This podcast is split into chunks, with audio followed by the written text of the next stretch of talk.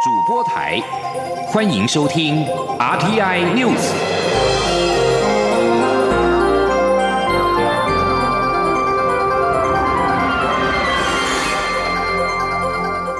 听众朋友您好，欢迎收听这节央广主播台提供给您的 RT News，我是张顺祥。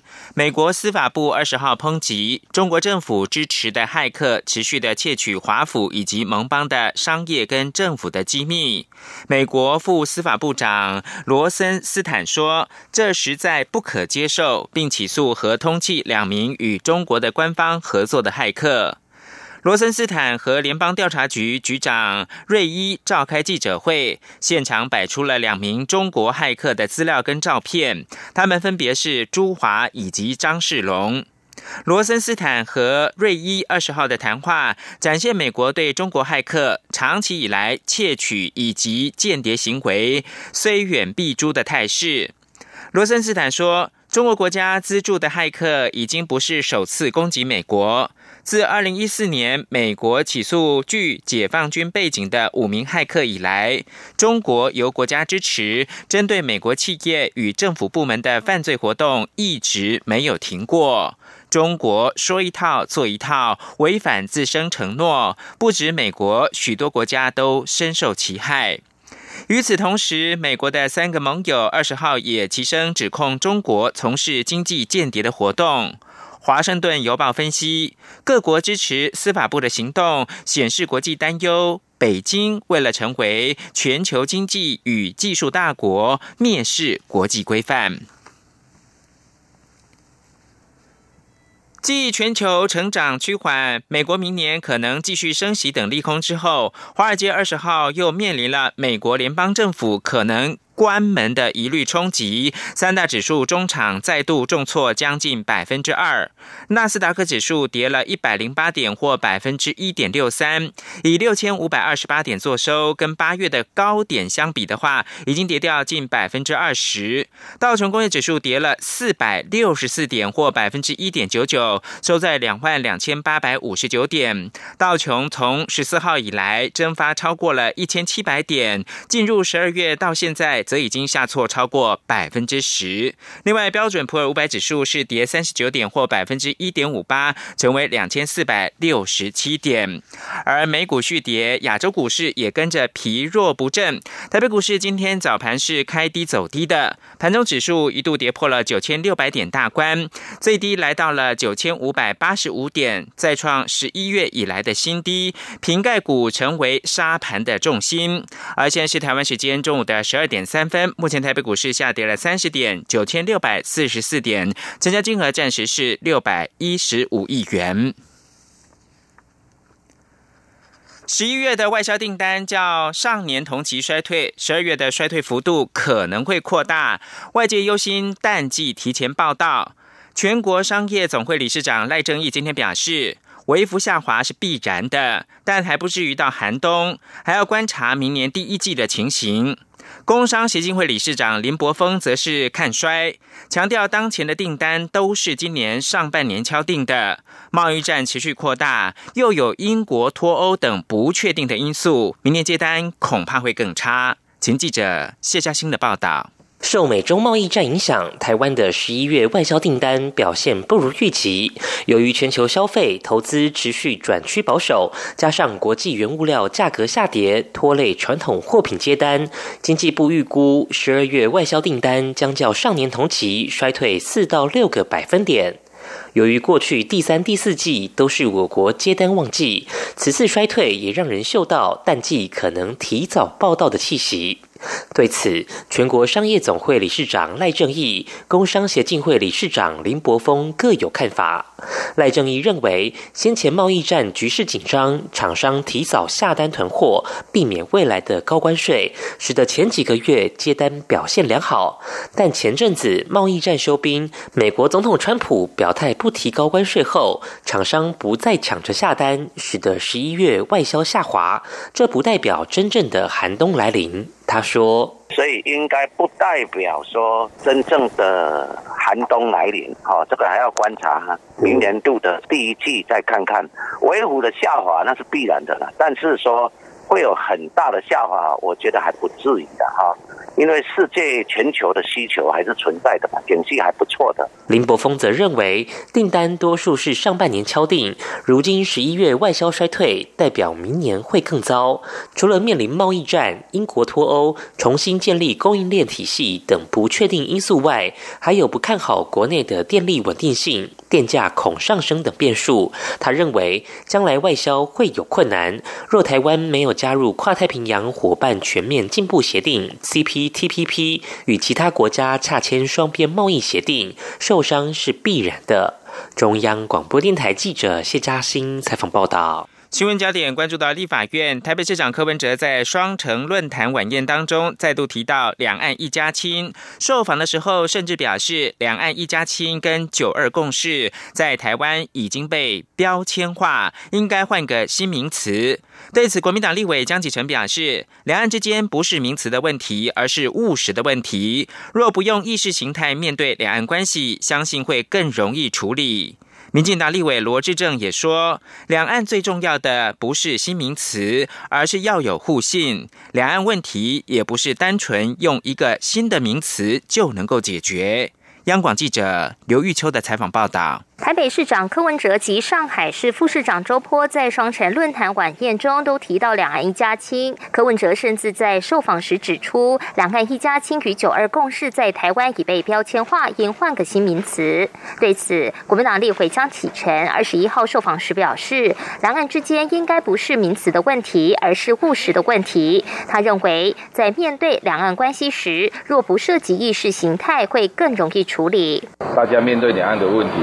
不需要用意识形态去处理它，那我相信两岸的问题就更容易处理了。民进党立委卢志正则说，或许对盖会接受所谓“九二共识”及两岸一家亲，但这对国际间来说，就是指一个中国。中国在国际社会对于“九二共识”或两岸一家亲的做法，也不是照着我方所期待的版本进行，这是内外有别。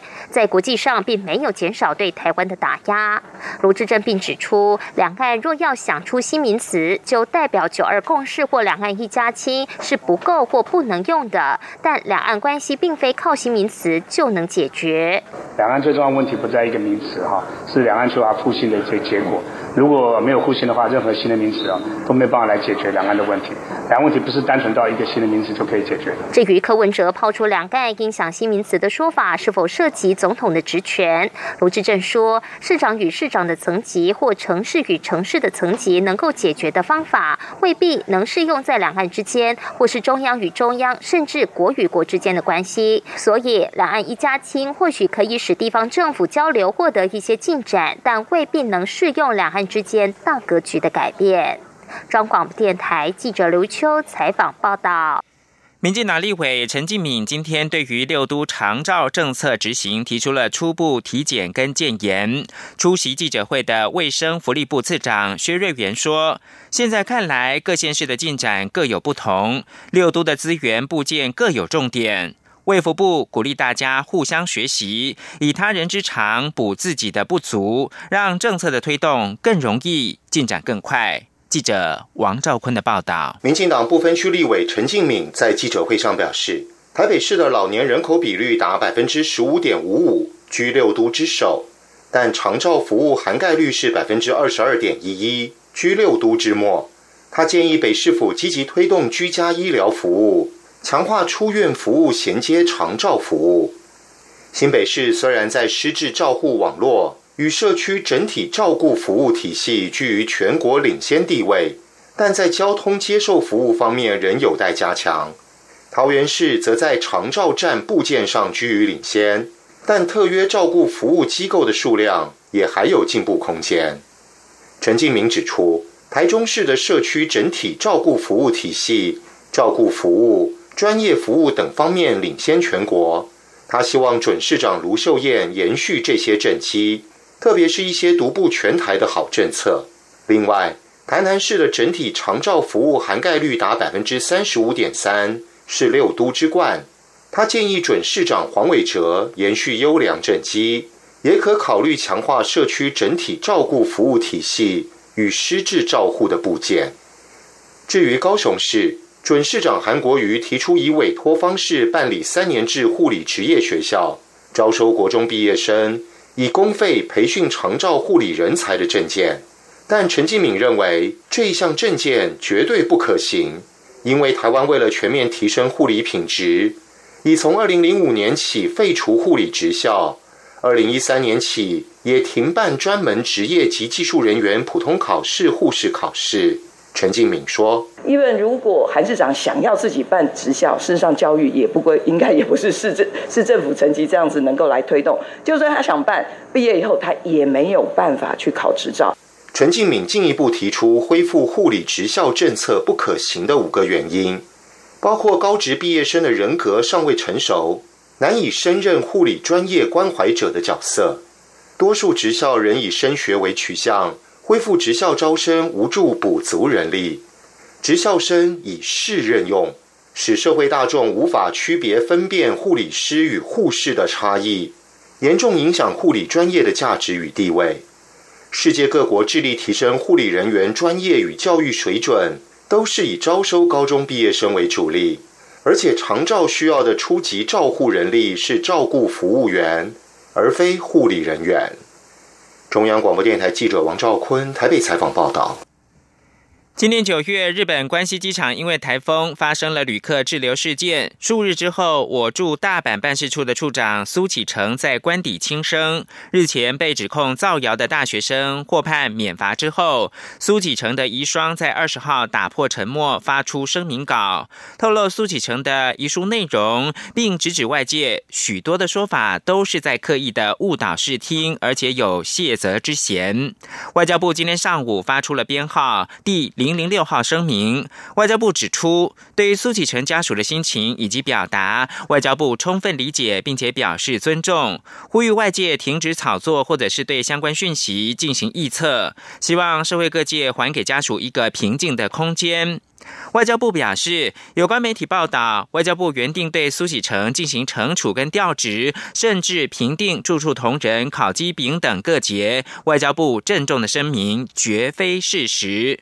外交部指出，在关西机场事件之后，已立即针对强化急难救助机制召开了系列会议，并且进行改革，确认急难救助的范围，防止急难救助机制被滥用，以保障同仁跟国人权益，以确保悲剧不再发生。外交部对外发布讯息大致分成四个等级，重要性高低依据是声明、新闻稿、新闻参考资料以及不需要编号列管的说明或澄清之类的新闻回应。二零一八年至今，外交部总共发出了六篇声明。国际新闻。身为美国总统川普内阁当中一股稳定力量的国防部长马提斯，二十号意外的宣布请辞，并表示川普应该要选择看法跟他更为一致的继任者。在马提斯惊人请辞的前一天，川普才刚刚宣布对抗伊斯兰国 IS 之战已经胜利，并下令美军撤离叙利亚。这项决定颠覆了美国对当地的政策，似乎连五角大厦都是状况之外。马提斯蒂辞呈之后，也将加入一连串离开白宫川普政府高层的行列。他们不是自动走人，就是被炒，有些甚至是遭到无理对待。好比是前国务卿提勒森，他在今年三月被川普透过推特宣布丢官。川普宣布将从叙利亚撤军的隔天。匿名的美国官员二十号表示，川普已经决定从阿富汗退出大量的军队，而美国有线电视新闻网 CNN 则表示，川普下令撤出大概是半数的驻军。最后提供给您是，就在日本试图跟中国在东海日益展现的军事实力相抗衡，并防御来自北韩的弹道飞弹威胁之际，日本政府今天通过了二零一九年度的预算案，其中中国的国防支出连续七年成长，幅度将近百分之十二。在这项从明年四月一号开始的年度预算当中，国防预算连期涨，成长了百分之一点四，达到五点二六兆日元，折合四百八十亿美元新高。这项预算还需要透过国会才能够通过，其中最大一笔出估达到一千七百六十亿日元的支出，是用在采购美国打造的陆基神盾防御雷达系统。以上新闻由张顺祥编辑播报。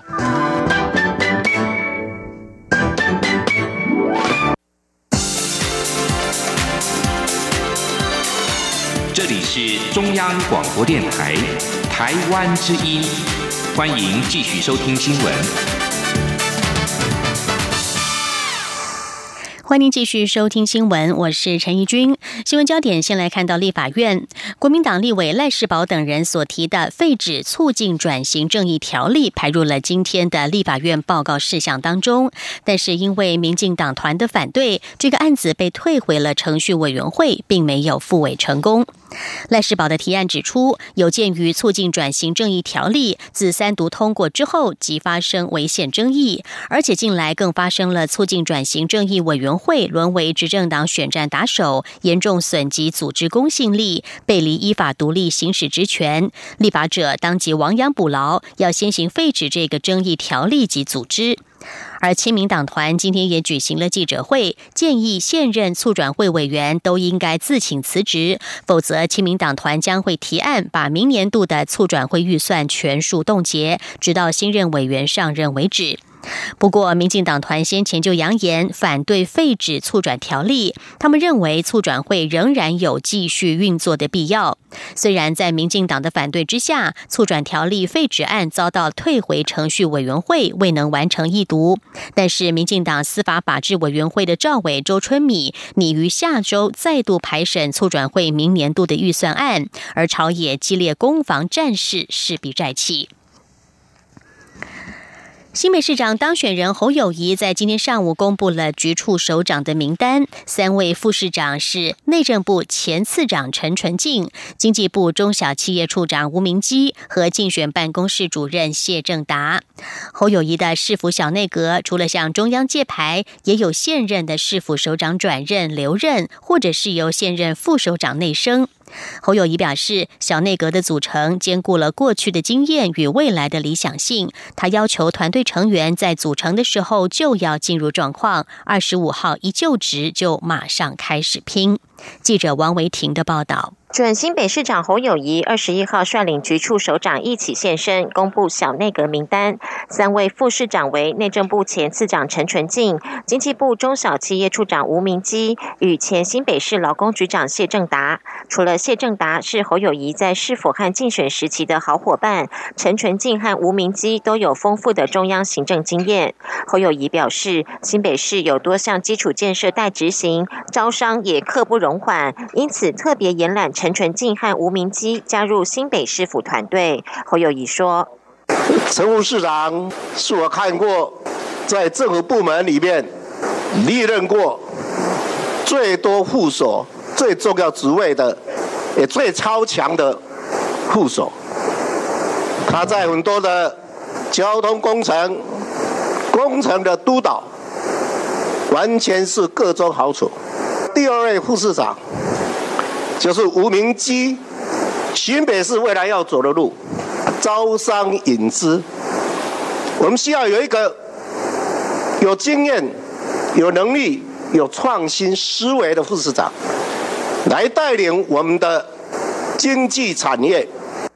侯友谊的小内阁平均年龄五十三岁，超过三分之一是女性。扣掉中央派任的局处首长，二十四个局处中有十六位新任，其中五位是内部晋升，如水利局、捷运局等；八名原任首长留任，如社会局、地震局、环保局和农业局等。值得注意的是，原新北市新闻局长张其强转任关旅局长，新任新闻局长为媒体人蒋志威。前新北市秘书处长林介佑则回国担任副秘书长，秘书处长则由主办双城论坛的台北市政府参事饶庆玉出任。侯友谊的小内阁可说是老干新知兼具。他表示，新的市府团队现在就要开始熟悉业务，二十五号一就职就要开始拼。侯友谊说。因为我的要求很简单，二十五号上班那一天，就是全体上线的那一天。我没有时间让大家有空间去调整心态，也没有时间等待说让我了解所有的业务以后我才上手。侯友谊也期许新组成的师傅团队要和自己赛跑，面对更好的明天，奋斗永不止息，要不断往前冲，才对得起四百万名新北市民的期待。中央广播电台记者王维婷采访报道。新南向的相关消息，由国立高雄科技大学为马来西亚华文独立中学老师量身打造的创意创新创业师资培训营，这个月再度的举办，一共有十一名师长趁着马来西亚学期间的假期来台参加。有老师在营队结束之后直呼四天的课程好精彩，让人意犹未尽，并表示往后会把这次所学运用在中学生的课堂上。记者陈国维的报道。高雄科技大学举办第二届创意创新创业师资培训营，共有马来西亚巴生新华中学、居銮中华中学、美里培明中学的教师，以及马来西亚华校董事联合会总会的行政人员等十一名师长参加。四天的课程包括三堂设计思考、创意发想以及创客实作体验，并走访高雄博尔、江二库、台南科学工业园区以及奇美博物馆。在董总担任中学生月刊。执行主编的傅美华对营队课程意犹未尽，觉得四天的课程太短。他说：“没想过创意、创新、创业这三创彼此连结是个循环。一般上我们的中学教育也只到创新就暂停，哎，可是没有想到说这一次来了这里，哎，原来他要更进阶，是走向创业。那后来我上了课之后，我就发现，哎，原来创新创业这个部分哈，它是可以去到中学阶段了。”培明中学姐妹党教师关云山、关云平首次来台参加三创营队。关云平指出，以前在马来西亚是传统教法，老师台上讲课，学生台下听课。现在逐渐让学生主动学习，做错了也没关系。他提到，以前跟学生讲一二三的步骤，学生直接跳到步骤三，就会想骂学生。但其实学生也会想，为什么老师管这么多？关云平说，培明中学之后将开设生活技能课鼓励学生动手做，从设计思考到把东西产出。这几天的培训内容对他未来的授课方式很有帮助。高科大创新创业教育中心主任魏玉珍表示，他感佩马来西亚的华文独立中学持续扮演传递华文教育的重要角色。高科大未来将继续提供跨校区、跨院系的资源和力量，和独中学校保持合作。中央广播电台记者陈国伟高雄采访报道。在国际政治间，美国传出撤军，叙利亚与阿富汗让中东局势备受关注。而接下来这则专题报道，我们要来看的是阿富汗女性的权益。阿富汗在一九九六年到二零零一年间被极端组织塔利班统治，当时严格禁止女性的权利，不仅出门要穿上遮蔽全身的布卡，也无法工作及受教育。塔利班政权在两千零一年垮台，十七年过去了，阿富汗女性的地位仍然没有回到过去的自由年代。不过，现在有一些阿富汗女性以跑步的方式找到了属于他们的自由。请听以下的专题报道。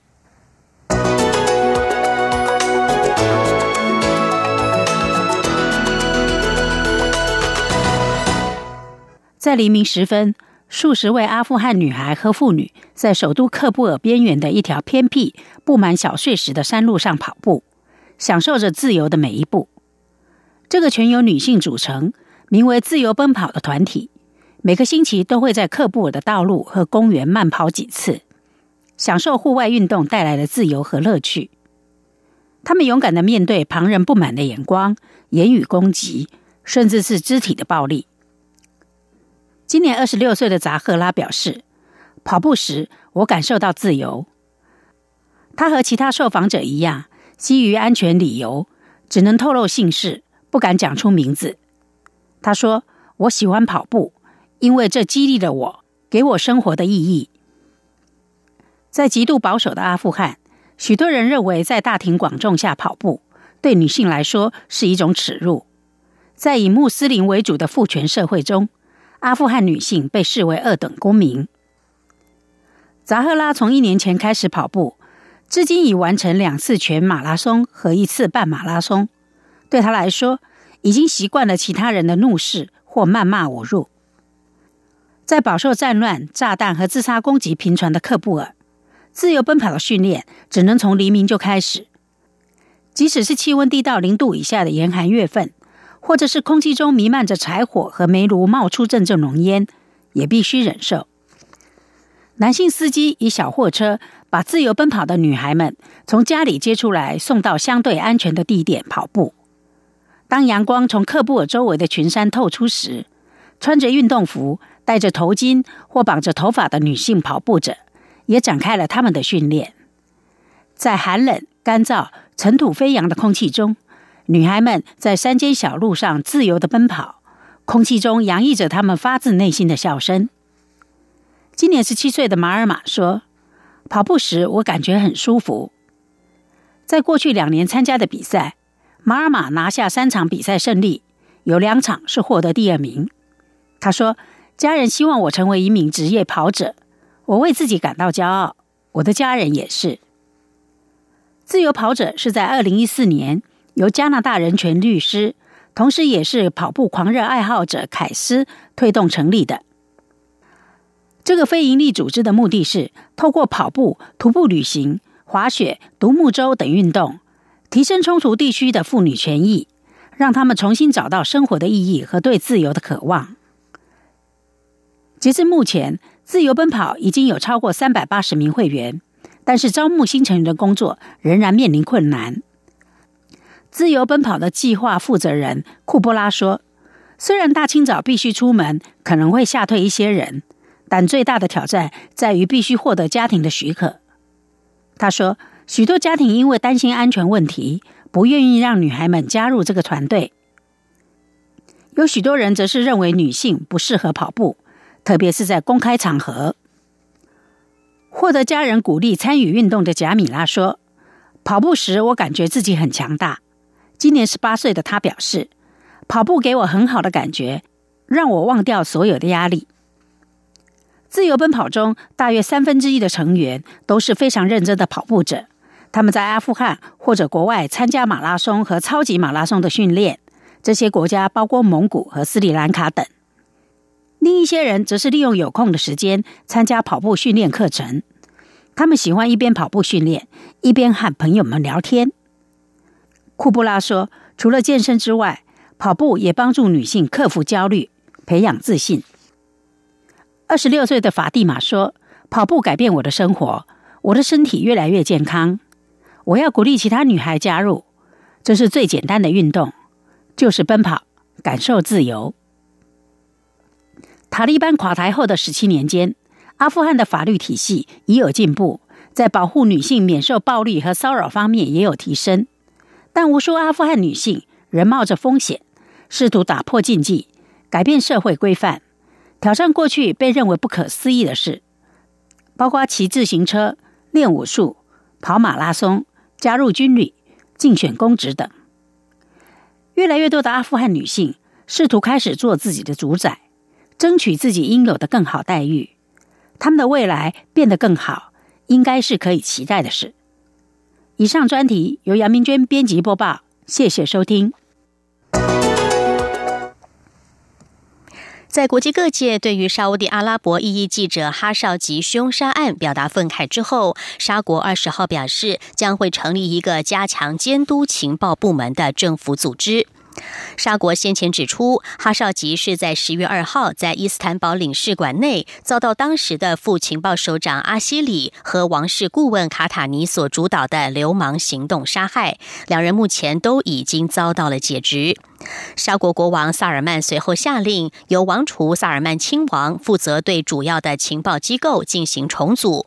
尽管沙国政府否认萨尔曼亲王涉入哈少吉凶杀案，但他仍然受到了全球的谴责。沙国官媒沙乌地新闻社二十号报道，由萨尔曼亲王所领导的一个委员会已经批准成立三个部门，以确保情报行动符合国家安全政策、国际人权法与核准程序。分析家表示，外界对于这个凶杀案的激烈反应，已经让王储的国际声誉受损，也削弱了这个石油大国的外交影响力。耶诞节即将到来了，北欧国家瑞典的温度已经到零下。首都斯德哥尔摩市区五光十色的商业看板舍弃了炫目的广告，要来指引无家可归的游民去躲避严寒。管理五十三块广告招牌的业者表示，一旦气温降到摄氏零下七度，斯德哥尔摩就会启用紧急庇护所。但是这些讯息，游民往往无法最先知道。以上 T I News 由 R T。由陈怡君编辑播报。